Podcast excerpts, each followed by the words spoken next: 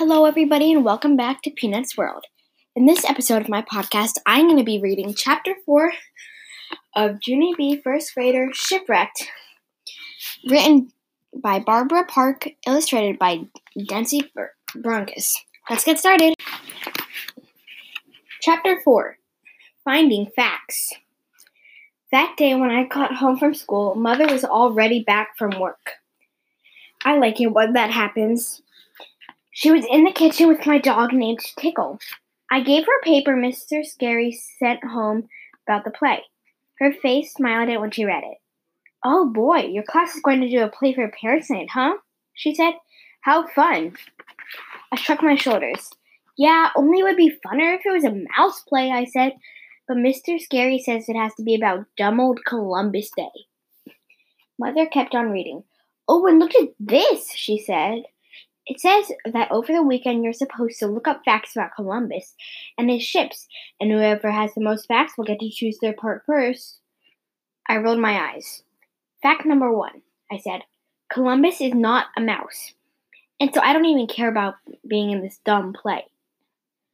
After that, I turned around and I clomped out the kitchen kind of grumpy. Pickle clomped with me. We were almost to my room when my mother called after me.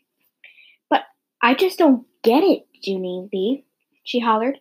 I thought you always wanted to be a star. I stopped clump- clumping. Tickle stopped clumping too. A star? I said. Whoa, I never even thought about it in that situation. I quick turned around and zoomed back into the kitchen. A star? I asked.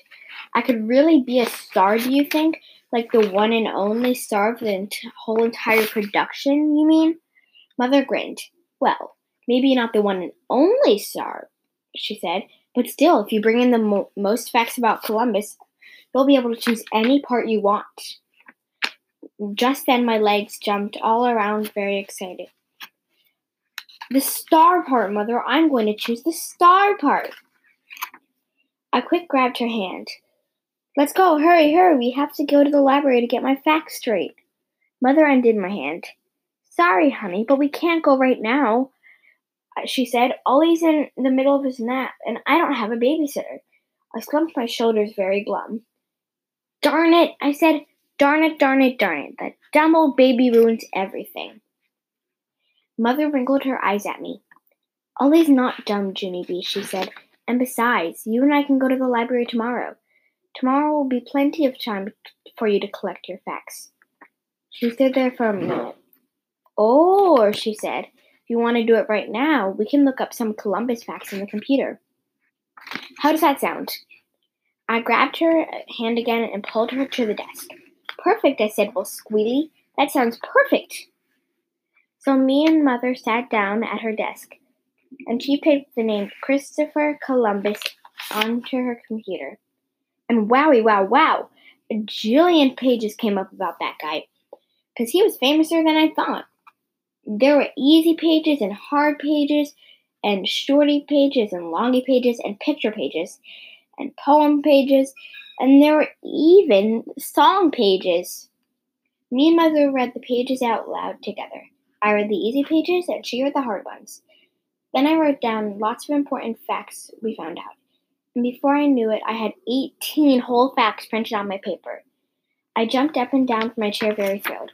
18, 18, I have 18 whole facts, and 18 is more than my wildest dreams, I said. Then I hugged Mother real joyful, and me and Tickle skipped to and fro and far and wide, and round and round and round. So thank you for listening to this chapter of Junie B. Jones, and I hope you're ready to hear the next chapter. Thank you, and bye!